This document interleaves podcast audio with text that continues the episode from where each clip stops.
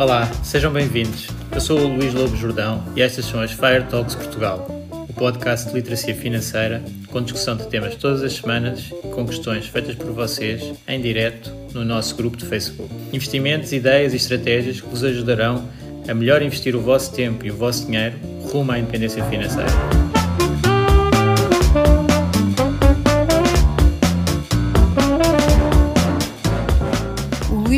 Jordão trabalha nos mercados financeiros há mais de 20 anos. É um analista financeiro certificado pelo CFA Institute, criou o maior fundo português de ações e é atualmente responsável pelos produtos Stoic na SGF. Todas as opiniões expressas pelo Luís e eventuais convidados são exclusivamente suas e não refletem a opinião da SGF ou do CFA Institute. São ideias à data de gravação e estão sujeitas a alterações. Todos os investimentos envolvem riscos. Este podcast tem um intuito meramente informativo e não deve ser tomado como base para decisões de investimento.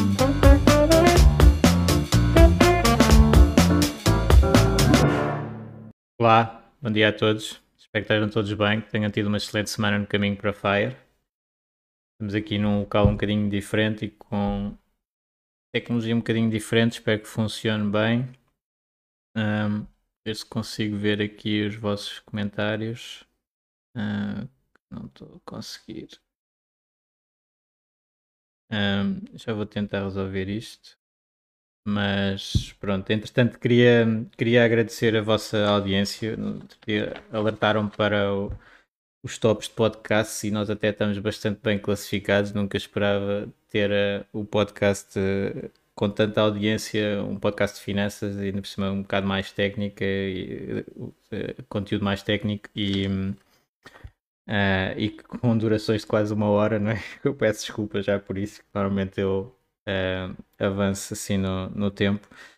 Uh, hoje temos um, um tema que é da, das bases de, de, investir, até, não, não é considerado um, uma antecâmara para o investimento, que é o que nós devemos ter preparados para ter bases sólidas uh, para poder arriscar mais um pouco, e isso é o nosso fundo de emergência, ou fundo de reserva, ou, um, um montante, no fundo, que não, nós temos uh, colocado de lado para prevenir situações inesperadas. Uh, nós vimos, eh, ainda estamos, numa pandemia que, que foi claramente inesperada, uh, mas muitas outras situações acontecem e temos que estar preparados para elas financeiramente. Um, no fundo, até esta pandemia é um bom exemplo de, um, de uma de um evento que nós não temos qualquer eh, controle que nos acontece e que impacta a economia toda. Uh, claro que atividades diferentes com, com impactos diferentes uh, e cada situação pessoal vai ser, vai ser muito diferente, mas depois temos emergências também, um, nós mesmo próprias da nossa vida familiar, uh, que podem ter uh, impactos fortes no, na nossa vida financeira. Portanto, temos emergências assim globais, gerais, temos emergências pessoais, temos emergências familiares e temos também uh, aqui muitas vezes se junta emergências como oportunidades. Uh, também temos, eventualmente, este fundo pode ser um fundo de oportunidade, não deve ser visto sempre da maneira mais negativa, ou seja, podemos ter emergências uh, positivas e emergências negativas.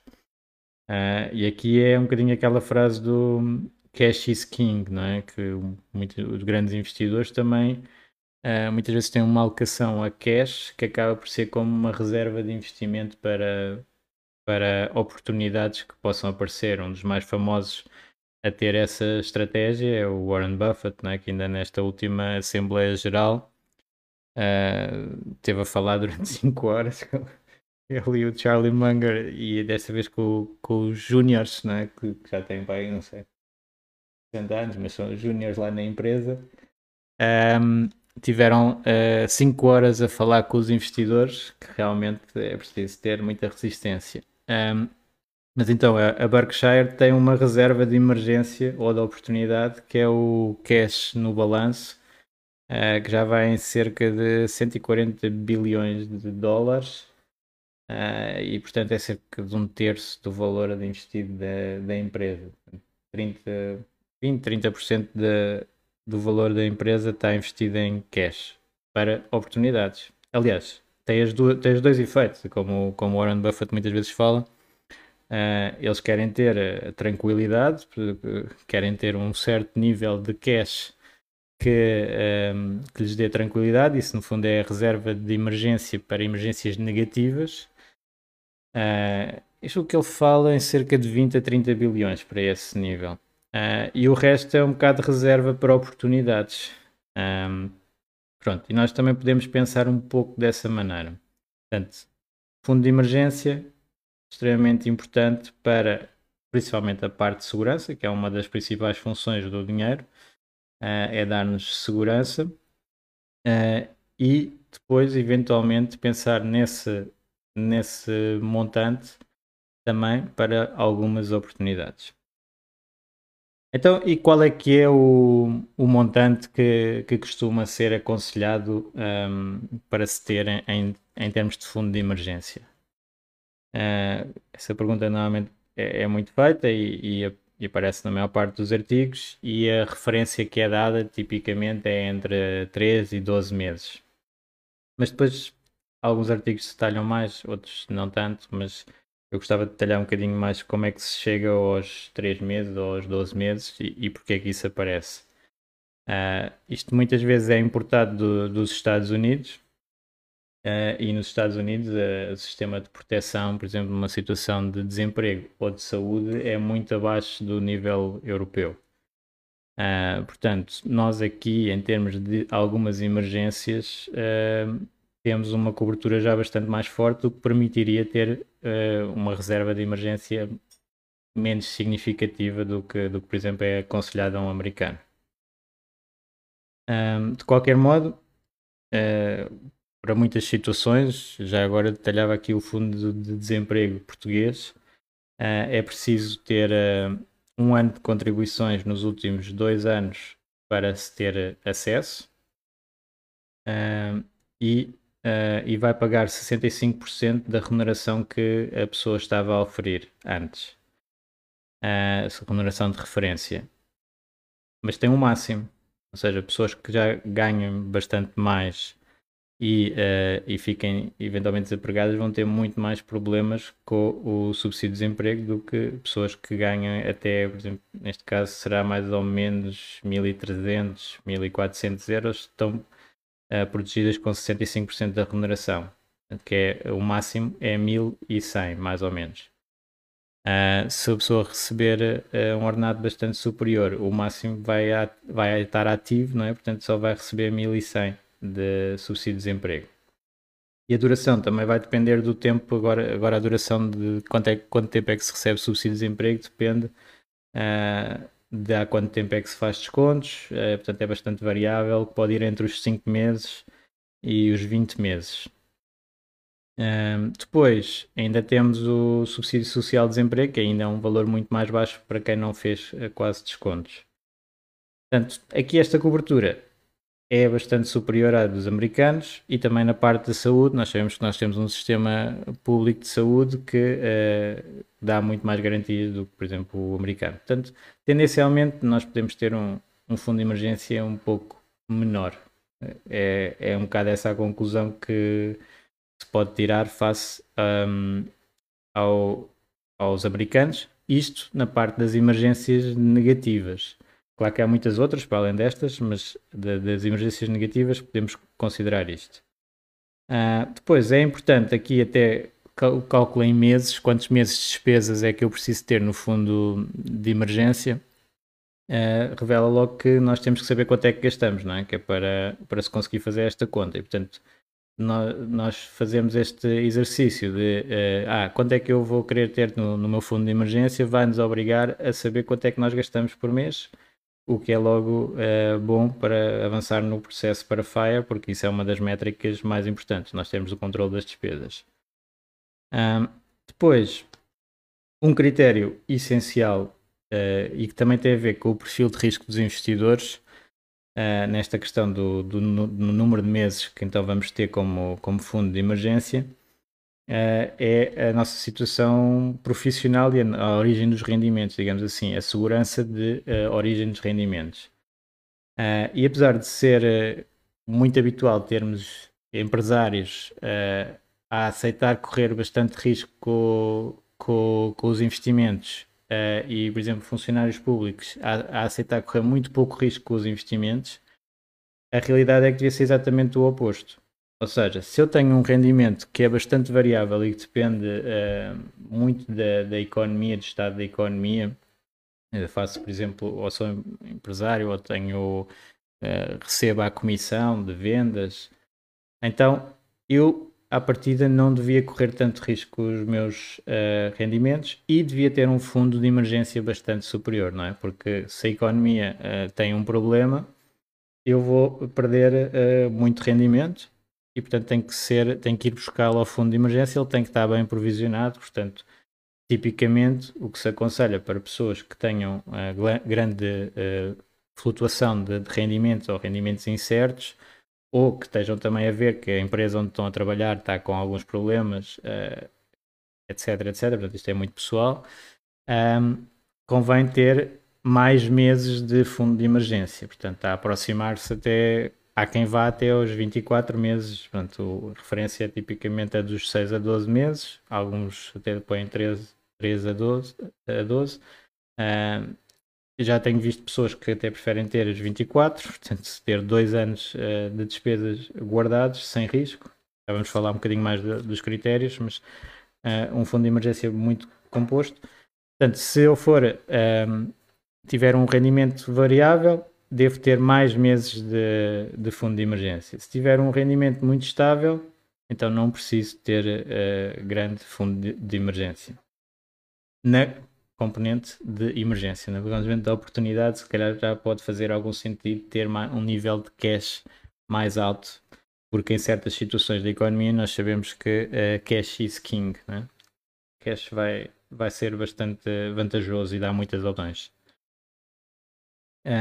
Portanto, tipicamente os tais, se calhar, por exemplo, um funcionário público uh, português, três meses de fundo de emergência seria perfeitamente suficiente para um, um freelancer, uh, às vezes depende. Freelancer pode até ser bastante seguro o rendimento que, que vai tendo, mas uh, quanto mais arriscado for então a origem do rendimento, um vendedor, se calhar mais à comissão, mais aproximar dos 12 ou até dos 24 meses de, de despesas guardadas. Uh, então, guardadas aonde? Isso depois é outra pergunta que, uh, que vem nesta situação, nesta, na sequência do fundo de emergência. Portanto, já sabemos o que é que devemos ter, uh, calcular o montante, temos que saber quantas despesas é que, é que temos e multiplicar isso desde os 3 meses até aos 24 meses, tentar pensar na melhor, na melhor num ponto de equilíbrio para nós, para a nossa situação profissional e até pessoal também. podemos ter lá critérios pessoais também. Uh, e depois vamos então aplicar aonde? A recomendação habitual é uh, olhar para, para, os investimentos e para, para tudo o que está à nossa disposição uh, em três fatores principais, que é a liquidez, um, a segurança, o risco uh, e a rentabilidade. Neste caso, para este fundo, o que tipicamente vamos ignorar ou vamos dar muito pouco valor vai ser à rentabilidade porque isto é para fazer a base e para eu estar uh, tranquilo para depois apostar então em produtos com maior rentabilidade. Portanto, aqui o foco vai estar na liquidez e na segurança. Isso é o habitual. Uh, e então, o que é que. Eu vou só aqui tentar ver se consigo ver as vossas perguntas, porque eu neste. Uh, neste software não estou a conseguir ver nada. Vou pensar um bocadinho.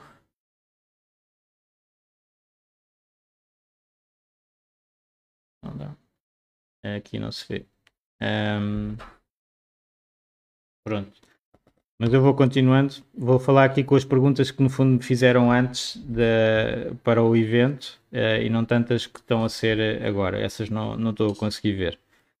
Uh, mas, então, o instrumento habitual uh, para esta situação de fundo de emergência, uh, ou reserva, ou cash, é, é, o cash, lá está. Cash is king e nós vamos ter ativos o mais próximo de cash possível, de dinheiro. E dinheiro é, tem extrema liquidez, não é? No fundo, a critério, o conceito de liquidez é em quanto tempo é que eu consigo transformar um ativo em dinheiro e, e, em, e se o valor se mantém quando eu faço essa transferência. Portanto, se eu tiver um imóvel, por exemplo, é o típico uh, exemplo de ativo pouco líquido, uh, ele até pode ter um valor alto, mas se eu quiser vendê-lo rapidamente, vou ter que vendê-lo mais barato do que o valor que estava, portanto vou perder. E, e, ainda vai demorar com escrituras e com colocar à venda, etc. Ainda vai demorar ali umas semanas ou um mês ou algo, algum tempo. Portanto, liquidez, o que eu quero é rapidamente transformado em dinheiro para eu poder pagar as minhas despesas que, for, que apareceram de emergência. Uh, e aqui, por acaso, agora estou a dizer isto, estou-me a lembrar que há um, no fundo, nós vamos dividir também o fundo de emergência em, em várias uh, fases, digamos assim. Há uma fase inicial que é altamente recomendada, que é ter pelo menos mil euros em cash num sítio, numa conta à ordem uh, separada da conta de, uh, comum, digamos assim. Mil euros tem que estar hiper líquido, ou seja, mesmo disponível para uma emergência muito rápido. Depois há outras emergências que não são, não têm esse grau de urgência. Portanto, nós também podemos gerir a liquidez do nosso fundo de emergência. Mas esta recomendação, e eu acho que é, faz todo o sentido, é ter um, mil disponíveis imediatamente. Convém a não ser na conta que nós usamos para o dia a dia, porque senão já sabemos que esses mil vão estar em risco uh, com frequência. Portanto, é numa conta à parte mas depois, os outros ativos que, que, nós podemos escolher para, para fundo de emergência, é, até várias pessoas a pôr alguns comentários, portanto, desde os depósitos a prazo, à, ordem se calhar não, não, faz tanto sentido, mas depósitos a prazo uh, é, é, é, claramente utilizado, ou os certificados da Forro, certificados do Tesouro, uh, até PPRs, seguros de capitalização, um portfólio conservador também é uma hipótese, uh, ou até uma alternativa que é uh, ter investido no mercado na mesma, mas com um, ehm, que é um bocadinho esta do portfólio conservador, um valor acima para precaver possíveis quedas do mercado. Já vou falar deste exemplo mais uh, fora do, do comum, mas que é perfeitamente viável uh, mais para a frente. Mas o, o tradicional então é os uh, os ativos com um, ehm, muita segurança. E aqui a segurança é um ponto extremamente importante porque eu até estava um comentário no, no grupo de uma, obrigações de um clube de futebol a falar em investimento seguro. Eu não sei se era para, para piada ou, ou era mesmo a sério. E, e, e se calhar até é sério, porque uh, as pessoas muitas vezes veem uh, obrigações como garantidas ou uh, produtos também peer-to-peer, por exemplo, garantido, e a palavra garantido uh, leva-os para um grau de segurança que é irreal.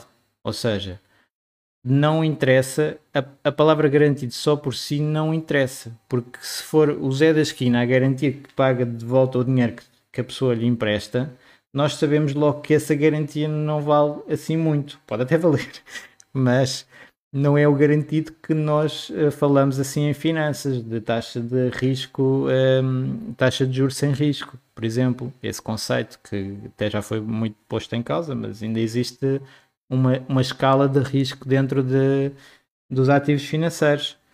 Agora, o, a palavra garantido tem que se ter imenso cuidado. Um, ehm, e então, eh, temos que ver uh, qual é que é a garantia. No, fundo, garantido, estamos a falar de garantia de risco de crédito, ou seja, alguém a quem eu empresto o dinheiro, a quem entrego o dinheiro para vai-me devolver esse, esse capital mais o juro prometido. Uh, e uh, essa garantia vai depender de qual é que é a entidade e a força, no fundo, dessa entidade, a solvência dessa entidade.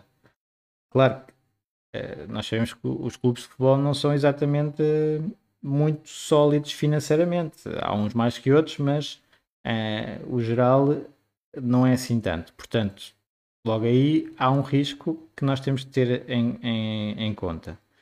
Mas, pronto, isto era só o exemplo de uma garantia que foi falada no grupo. Mas uh, aqui das garantias também, nós gostamos de considerar, por exemplo, Portugal, o risco Estado é garantido.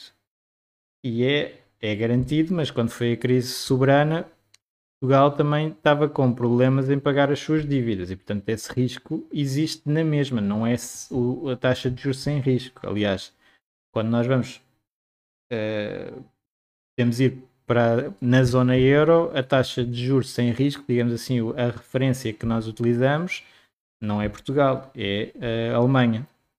Ou países com uma solidez muito grande de finanças públicas. Uh, ligadas, a, normalmente próximos da Alemanha, de, mas a Alemanha, pela sua dimensão e finanças públicas, é a referência na, na zona euro. Uh, a nível mundial, nem é a Alemanha. A nível mundial, e, e, aqui é porque estamos em euros, e portanto as nossas despesas são em euros, e não podemos, no fundo, não devemos mudar para dólares, mas a referência a nível mundial em termos de segurança e taxa de juros sem risco é uh, as obrigações americanas. Portanto, nem é, uh, no fundo, a Alemanha. Está no nível ainda superior à taxa de, um, ehm, como taxa de juros sem risco, os Estados Unidos. Agora, para nós que estamos na Europa, não, porque aí estamos a juntar um risco extra, uh, que é se eu quero comprar obrigações americanas, que são o ativo com menos risco no mundo, depois tenho o risco dólar, dólar-euro. E portanto aí junto um risco não, não convém. Eu tenho que estar a pensar em euros para este fundo de emergência, porque as minhas despesas, as minhas emergências vão ser em euros, tipicamente. Uh, mas há esta escala de, de, nível de risco e no fundo as taxas de juros vão refletindo isso. Uh, portanto, mesmo quando eu tenho produtos garantidos em Portugal, a garantia temos que tomar em conta que não é um produto completamente sem risco, ainda existe o risco Portugal. Uh, e o, os depósitos a prazo. Se calhar vamos fazer pelos certificados da Forro e do Tesouro, porque isso é mesmo tipo mesmo risco Portugal. Portanto, o risco Portugal, uh, nesse caso, uh, é remunerado de uma maneira que, que eu vou detalhar, porque é o típico instrumento até para, para o fundo de emergência. Portanto, eu vou já detalhar aqui um, um bocado. Os certificados da Forro são um produto muito antigo é, e que tem estado a ser revista a, a sua remuneração ao longo do tempo. Uh, tem sido para baixo, infelizmente, mas uh, mesmo assim é uma rentabilidade que não é o critério essencial aqui, mas é tipicamente superior neste momento aos depósitos bancários. Portanto, logo aí temos um risco que é o do Estado versus o risco dos bancos, que até aos 100 mil acaba por ser igual em todas as contas e acaba por ser um bocadinho risco de Estado também na mesma, porque os Estados é que depois garantem uh, as contas bancárias, como nós temos visto uh, com muitas situações financeiras no passado, portanto esse risco acaba por uh, indiretamente ser risco de Estado na mesma, pelo menos até aos 100 mil euros por conta e por banco. Uh, e a rentabilidade dos certificados da Forro está ligada um, à Euribor, portanto, aquela taxa de juros de referência uh, que, que, é muito usada nos créditos de habitação, também é para a parte das poupanças. Não é? As poupanças não podem. Não, não, não, nós estamos a receber taxas de juros muito baixas na, na parte de poupança, de depósitos a prazo, porque a taxa de juros geral está muito baixa, o que é ótimo nos créditos, é péssimo na, a quem está a poupar, não é? também está ligado.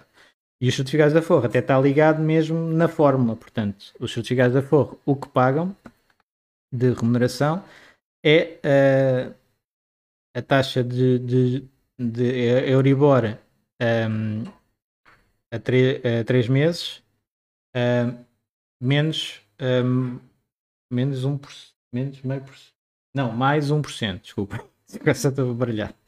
Uh, portanto, é Euribor, mais 1% é o que paga uh, o certificado da Forro. Só que a Euribor está negativa, está negativa em meio por cento. Portanto, o certificado da Forro, o que vai estar a pagar é mais ou menos meio por cento.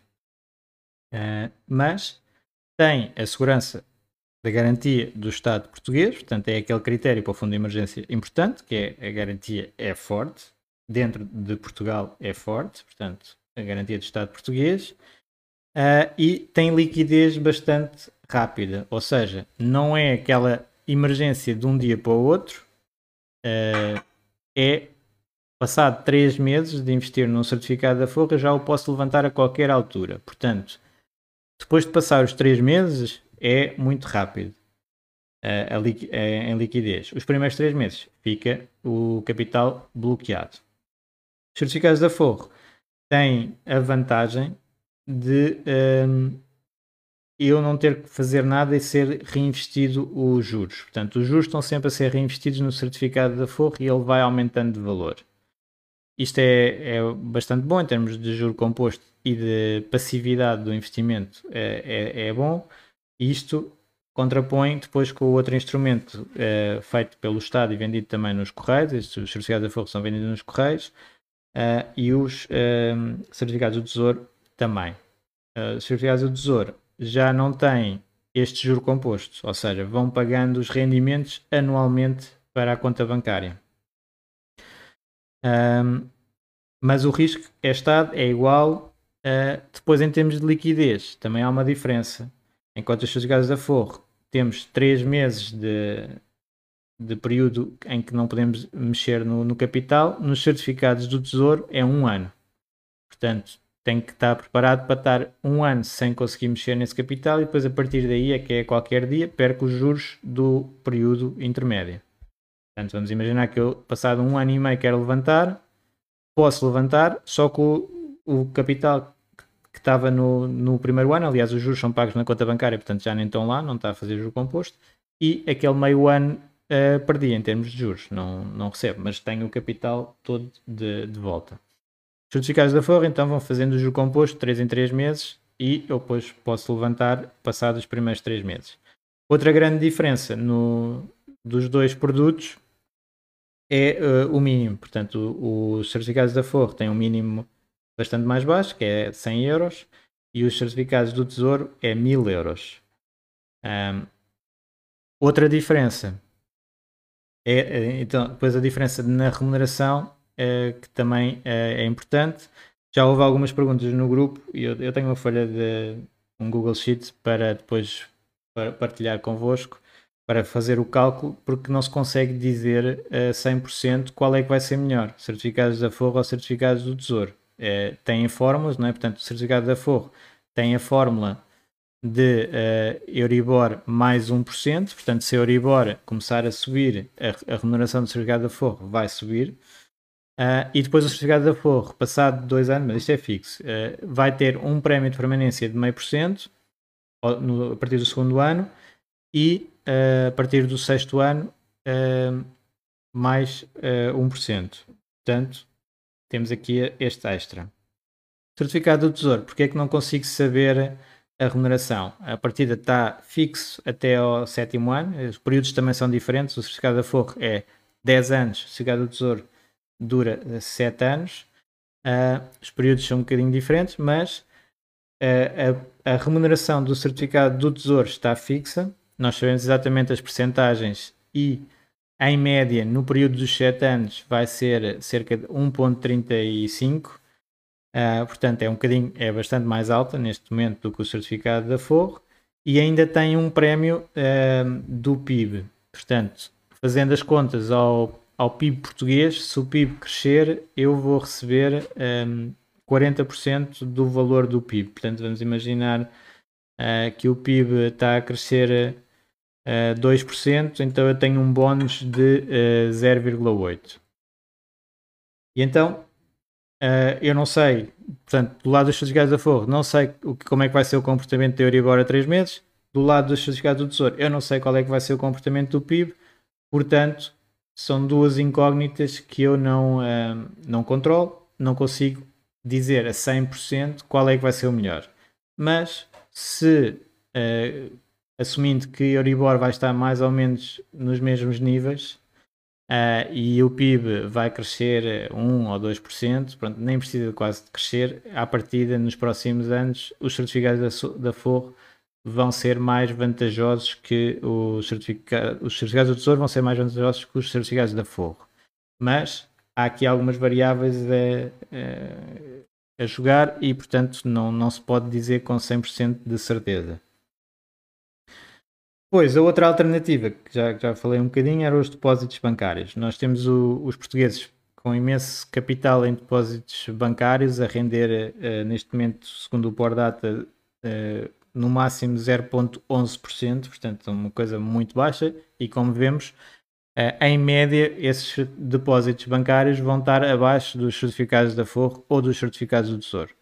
Portanto, qualquer uh, destes vai ser melhor do que a maioria dos depósitos uh, a prazo no, no banco. Um, agora, temos, um, temos um, algumas promoções, portanto, alguns depósitos promocionais podem ser interessantes e algumas pessoas falaram aqui no, no grupo. Um, portanto, uh, há alguns depósitos promocionais que eu, sinceramente, acho que desaconselho, tipicamente, que são aqueles promocionais de 3 meses. Aparece uma taxa bastante alta, uh, às vezes 1,5%, 2% ao ano, que é a taxa anual, mas depois o depósito promocional é de 3 meses. O que é que acontece? Uh, aquele valor anual não se vai materializar, eu só vou receber um quarto desse valor. Portanto, se eu tiver um depósito promocional de um banco a 3 meses a pagar 1,5% ao ano, a taxa que eu vou ter nesse depósito promocional não vai ser 1,5%. Eu vou receber só 0,375. Portanto, claro que é 0,375 em 3 meses. Portanto, eu posso começar por um depósito promocional num banco desses, fazer e depois pegar no capital e implicar então noutro ativo com melhor retorno mas uh, é só mostrar que muitas vezes parece um valor mais interessante do que na realidade é. Uh, eu não gosto muito dos depósitos promocionais de menos que um ano, não, não me faz muito sentido. Mas também há alguns, até alguns de depósitos promocionais de um ano, uh, mais ou menos a 1%. Esses já uh, começa a ser interessante. Claro que depois, passado um ano, nós temos que ajustar, mas um ano ainda é um período com algum significado e que sempre se vai uh, buscar alguma coisa. Pronto, pode ter interesse até para neste momento é, é relativamente fácil abrir contas bancárias online e tudo, fazer, usar e depois logo logo ver.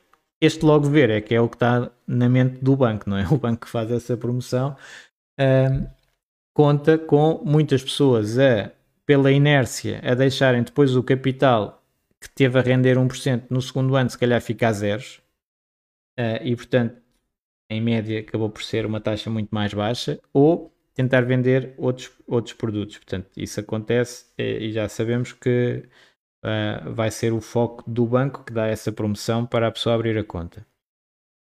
Portanto, aquela ideia de uh, ir 3 em 3 meses trocando de banco para fazer o fundo de emergência para ganhar esta taxa, eu para mim acho que é um exagero, não, não diria que não, não é recomendável, depois vai ter muitas oportunidades de não correr bem.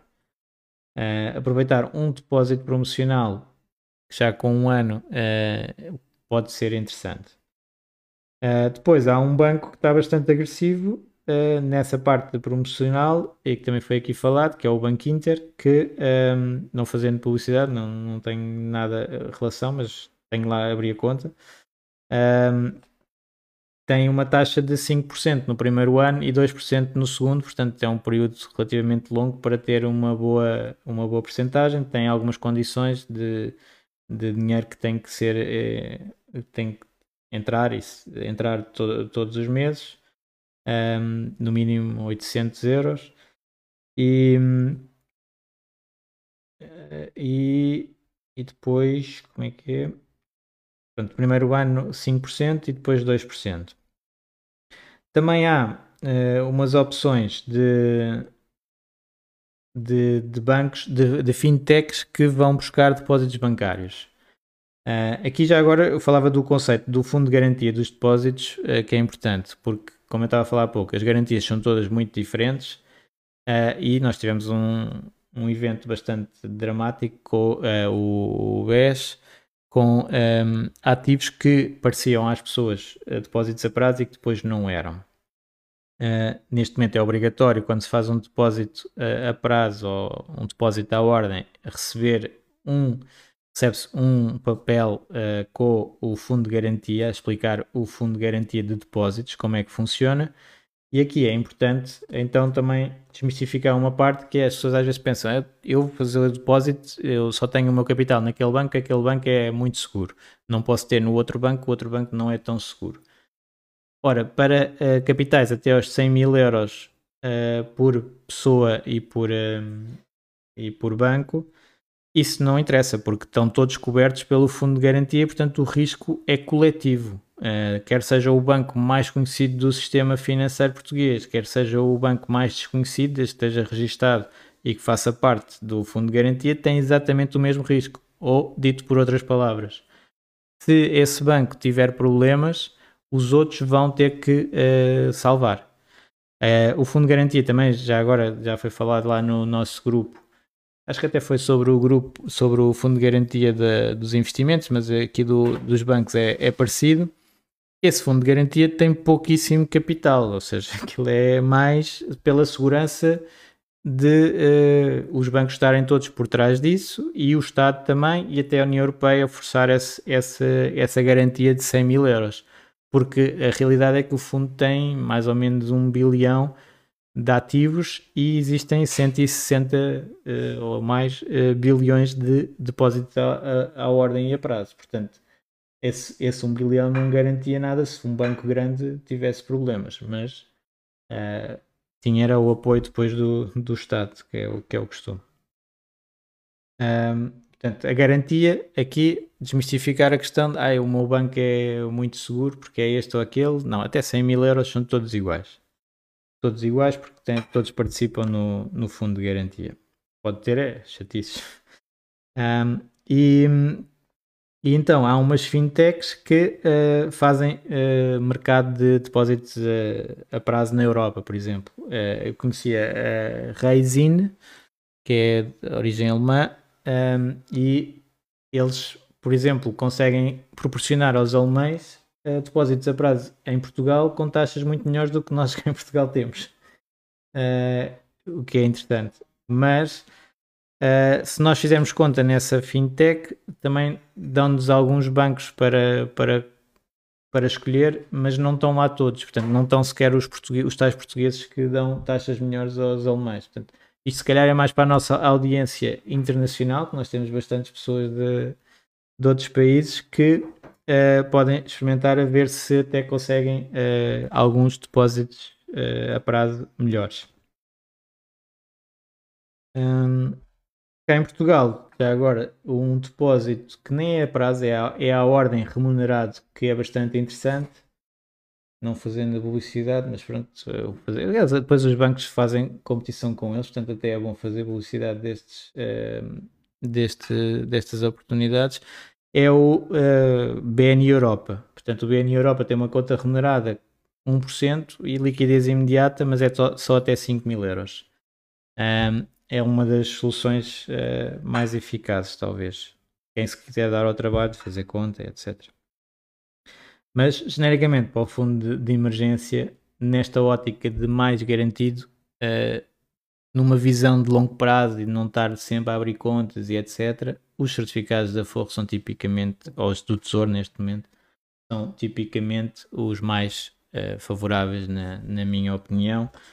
Uh, também tem alguma burocracia uh, envolvida porque temos que abrir conta no, no, nos correios da primeira vez, mas depois pode-se pedir o Aforrenet e fazer tudo online. Portanto, é só um bocadinho de burocracia e fica feito. Avançando aqui na escala de uh, alternativas para o fundo de emergência, também há uma hipótese uh, do, dos PPRs. Já sabem que eu também tenho um PPR, portanto, uh, é aqui, mas os PPRs até está a falar mais de PPRs garantidos. Quem não tem nada em, em PPRs e que possa eventualmente buscar uh, o, um, ehm, o benefício fiscal, então até pode usar esse PPR como emergência, tem o Estado a pagar o benefício fiscal que dá uma remuneração de 20% na entrada, portanto, em alguns anos uh, é uma taxa bastante alta, não é? quando comparado com estas que nós estamos aqui a falar, que até pode ser usada para uh, pagar o crédito de habitação numa emergência. É, pode ser, nem, nem sequer precisa de ser numa emergência, mas estou aqui a falar mais numa ótica de fundo de emergência. Eu posso usar o, o PPR daqui a 5 anos uh, e ir buscar esse, esse valor, se for preciso, se tiver uma emergência, paga-me a prestação da, da casa. Portanto, pode até servir como fundo de emergência e depois posso escolher o perfil do, do PPR em causa que convém ser uh, mais conservador dentro de, um, de, uma ótica de fundo de emergência completamente uh, mais, mais tradicional. Mas uh, também existe a outra hipótese que é aqui falada, por exemplo, pelo Rafael, que é, e que normalmente não é muito referida cá, mas já tenho visto nos Estados Unidos é, é bastante, que é eu aloco na mesma a ativos nos mercados financeiros, por exemplo, ETFs ou PPRs com mais risco, uh, mas faço esse valor, por exemplo, eu defini que o meu fundo de emergência é de 6 meses de despesas. Uh, em vez de fazer os 6 meses, faço um valor 30% acima. Ou um valor tal que, que, se existir uma queda dos mercados de 30%, eu ainda vou ter os 6 meses. Portanto, o que é que eu estou a fazer? Estou a investir nos mercados, portanto, vou ter uma rentabilidade mais alta. É um bocadinho, não é o foco do fundo de emergência, mas é uma possibilidade. Vou investir, vou estar investido uh, e sei que aquele, aquele valor me vai garantir uh, alguns meses de, de, despesas, porque eu até pus uh, um, um, uma almofada extra para ter em conta as quedas. Tanto os PPRs, como que depende dos PPRs, mas os ETFs ou até ações ou o que for, uh, têm muita liquidez, portanto, quem está investido nos mercados financeiros tem liquidez imediata, portanto, a parte da liquidez existe, a parte do, de, de liquidez em termos de, de, rapidez existe, em termos de montante é que pode haver aqui uh, situações completamente diferentes, não é? E porquê é que isto, é, isto pode fazer sentido para muitas pessoas? Pode fazer sentido porque uh, há muitas emergências que uh, são pessoais e não têm a ver com o mercado. Então, se não tem a ver com o mercado, eu se calhar tiver essa emergência, vamos dizer que é uma emergência de saúde, eu posso ir buscar aos meus fundos que estão investidos no mercado. O mercado não vai estar a cair nessa altura porque eu uh, estou com uma, um problema de saúde, não é? Então, o mercado à partida vai estar quando for problemas económicos ou, ou, de, ou financeiros. Portanto, uh, como há emergências de vários tipos, ehm, eh, eu posso pensar desta maneira. Claro que esta é a maneira mais agressiva de pensar no fundo de emergência, portanto, não é a mais tradicional. E o que é que esta também nos faz em termos de, de problemas, ou de, pronto, não, não nos vai permitir fazer. Aí não estamos no cash, não é? Aí estamos 100% investidos sempre e, portanto, não temos o cash para as oportunidades. Enquanto que se tivermos eventualmente um uh, fundo de emergência mais tradicional, que é uh, feito com os tais certificados do Tesouro, por exemplo, uh, e eu posso pegar em alguma parte desses, desses certificados e aproveitar uma queda de, de mercado de uma emergência em que eu estou a ver que eu não tenho emergência, não vou precisar de usar aquele, aquele dinheiro e posso ir buscar eventualmente uma parte para ter uh, para investir ou até já tinha bem acima do meu número de, de, fundo de emergência puro. Portanto, há aqui vários fundos de emergência que nós podemos pôr, não é? O tal primeira emergência mil euros disponíveis imediatamente, outro que é o fundo de emergência mesmo para emergências, outro é o cash que eu quero ter disponível para estar tranquilo e eventualmente ainda reforçar os meus ativos no, no mercado. Portanto, há aqui uh, muitas muitas situações diferentes. Um, e acho que isto responde aqui a, a, outras perguntas, como a do José: quais as possíveis opções para um fundo de emergência sem perder dinheiro face à inflação? Portanto, aqui uh, o conceito de inflação também é importante. Uh, neste momento, nós temos tido os DOs tradicionais, os DPs, a perder face à inflação, em grande medida. São taxas tão baixas que um bocadinho de inflação está logo a perder for uma taxa promocional, já não, já, já consigo ganhar, mas isso é só um ano. Os certificados da Forra e do Tesouro têm conseguido uh, pelo menos compensar a, inflação, até dar um bocadinho mais. Um, depois, uh, já agora não falei, uh, falei só por alto, mas nas garantias há quem também considere, acho que houve aqui uma pergunta também, quem considera peer-to-peer eventualmente como hipótese para fundo de emergência, muitas vezes é apresentado, por exemplo, as bondoras têm um, um fundo que vai pagando sempre a mesma taxa e aquilo parece garantido, ou seja, uh, parece garantido e parece líquido, que eu posso tirar a qualquer altura e que paga-me uma taxa fixa. E há uma grande confusão entre taxa fixa e taxa garantida. Portanto, a taxa é fixa, mas não é garantida. Os peer-to-peer -peer têm muito risco. Portanto, para fundos de emergência, podemos ter situações em que temos a emergência e não temos acesso ao fundo. Portanto, ou, ou ficou uh, porque eles bloquearam as saídas ou porque perderam mesmo o dinheiro que emprestaram e, portanto, não, não, não volta. Portanto, aqui muito, muita atenção um, ehm, a, este, a este tipo de uh, fundo de emergência porque não é, não é garantido, não cumpre, não cumpre aqui as regras de segurança, digamos assim. Se calhar cumpre melhor um, um ETF ou um PPR diversificado, porque no longo prazo tendem a ter retornos, portanto, podem cair intermediamente, mas vão uh, recuperar, tendo investidos no mercado diversificado, pelo menos é o histórico, do que uh, um peer-to-peer -peer que uh, não tem o histórico, tem uns empréstimos feitos que nós não sabemos bem a quem, alguém não devolve e perdeu-se o dinheiro. Portanto, tem um risco de perda permanente de capital elevado enquanto que os mercados financeiros diversificados têm um risco de perda temporária, não é permanente, ou seja, depois recupera.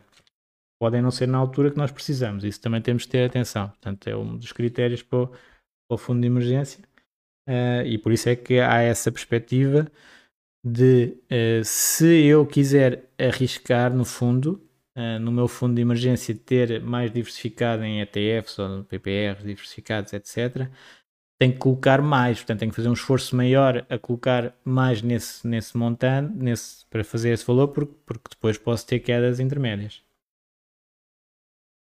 Um, pronto, e era, era um bocadinho isto. Não sei se já, já estou com bastante tempo. Não consigo ver as vossas perguntas, peço desculpa por isso, mas eu falei aqui uh, das perguntas que ficaram no grupo. Um, acho que falei em todas, estou só aqui a confirmar. Sim. Portanto, só fazendo aqui um, um resumo. Uh, o fundo de emergência é a base para depois nós conseguirmos investir tipicamente com mais risco. Claro que é aquela alternativa que eu estava aqui a dizer que já era um bocadinho geral, mas uh, à partida, nós fazemos um investimento bastante seguro, portanto, a privilegiar liquidez e segurança para estarmos tranquilos com as nossas despesas, com as nossas emergências. Já sabemos que há emergências de vários tipos, desde uh, as globais, às, até nacionais, até às da nossa empresa, até às nossas pessoais. Portanto, há uma série de emergências diferentes que vão ter impacto no, nos mercados de maneira diferente também, não é? E depois também podemos considerar as emergências e o fundo de emergência como um fundo de oportunidade, portanto, às vezes as coisas negativas são oportunidades para nós investirmos.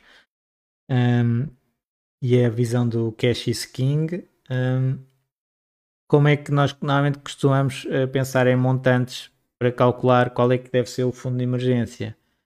Uh, é um, um, temos para já saber quanto é que temos de despesas por mês para depois poder fazer os cálculos e tipicamente aponta-se para, digamos assim, números mais latos, 3 a 24 meses de, de fundo de emergência, de despesas que devem estar no fundo de emergência. Quanto mais uh, arriscado for o meu rendimento, mais meses devo ter, porque se perder esse rendimento vou ter que suportar o meu estilo de vida durante mais tempo uh, quanto menos arriscado for o meu rendimento, menos número de meses uh, eu preciso de ter. Os instrumentos que estão à nossa disposição vão desde os depósitos à ordem, depósitos a prazo, uh, que falámos um bocadinho do, do fundo de garantia e de mercados, marketplaces de depósitos também. Um, e tipicamente têm uma remuneração muito baixa. Podemos eventualmente ir para uh, fundos, um, para depósitos um, promocionais, mas atenção às promoções que são menos que um ano, que são, são poucos meses e apresentam a taxa de juros a um ano, portanto não é a taxa que vão receber. Um, mas ainda há aqui algumas oportunidades. Depois, o mais habitual para um certificado de aforro mais seguro uh, e com muita liquidez, certificados, um misto, no fundo, certificados de aforro e certificados do tesouro, normalmente começa-se, uh, porque também é, é, por causa do capital, começa-se com o certificado de aforro e com menos capital dá para, para começar e em 3 meses está, tem liquidez, depois começar a fazer o certificado do tesouro que já tem, já é preciso um bocadinho mais de capital e fica bloqueado um ano. Uh, depois, eventualmente, usar os instrumentos de PPRs e, e até, uh, até ETFs, mas uh, usando aqui ou uh, fundos balanceados com pouco risco ou tentar colo colocar mais um extra acima do valor que se definiu antes para ter em conta as flutuações típicas do mercado de capitais que pode estar a cair exatamente quando nós precisamos para a nossa emergência. Portanto, isto é o, digamos, o, o fundo de emergência um bocadinho mais avançado e com mais risco. Um, portanto, temos que ter, ter atenção a isso. O mais tradicional será então um certificado do Tesouro uh, bastante uh, tranquilo, digamos assim, no, só com o risco do Estado português. E pronto, espero que tenha sido útil. Uh, vamos falando no, no grupo e espero que tenham uma excelente semana no caminho para Fire. Até à próxima.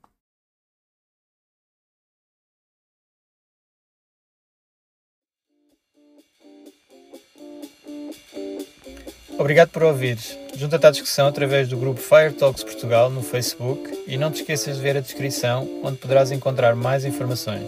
Até à próxima!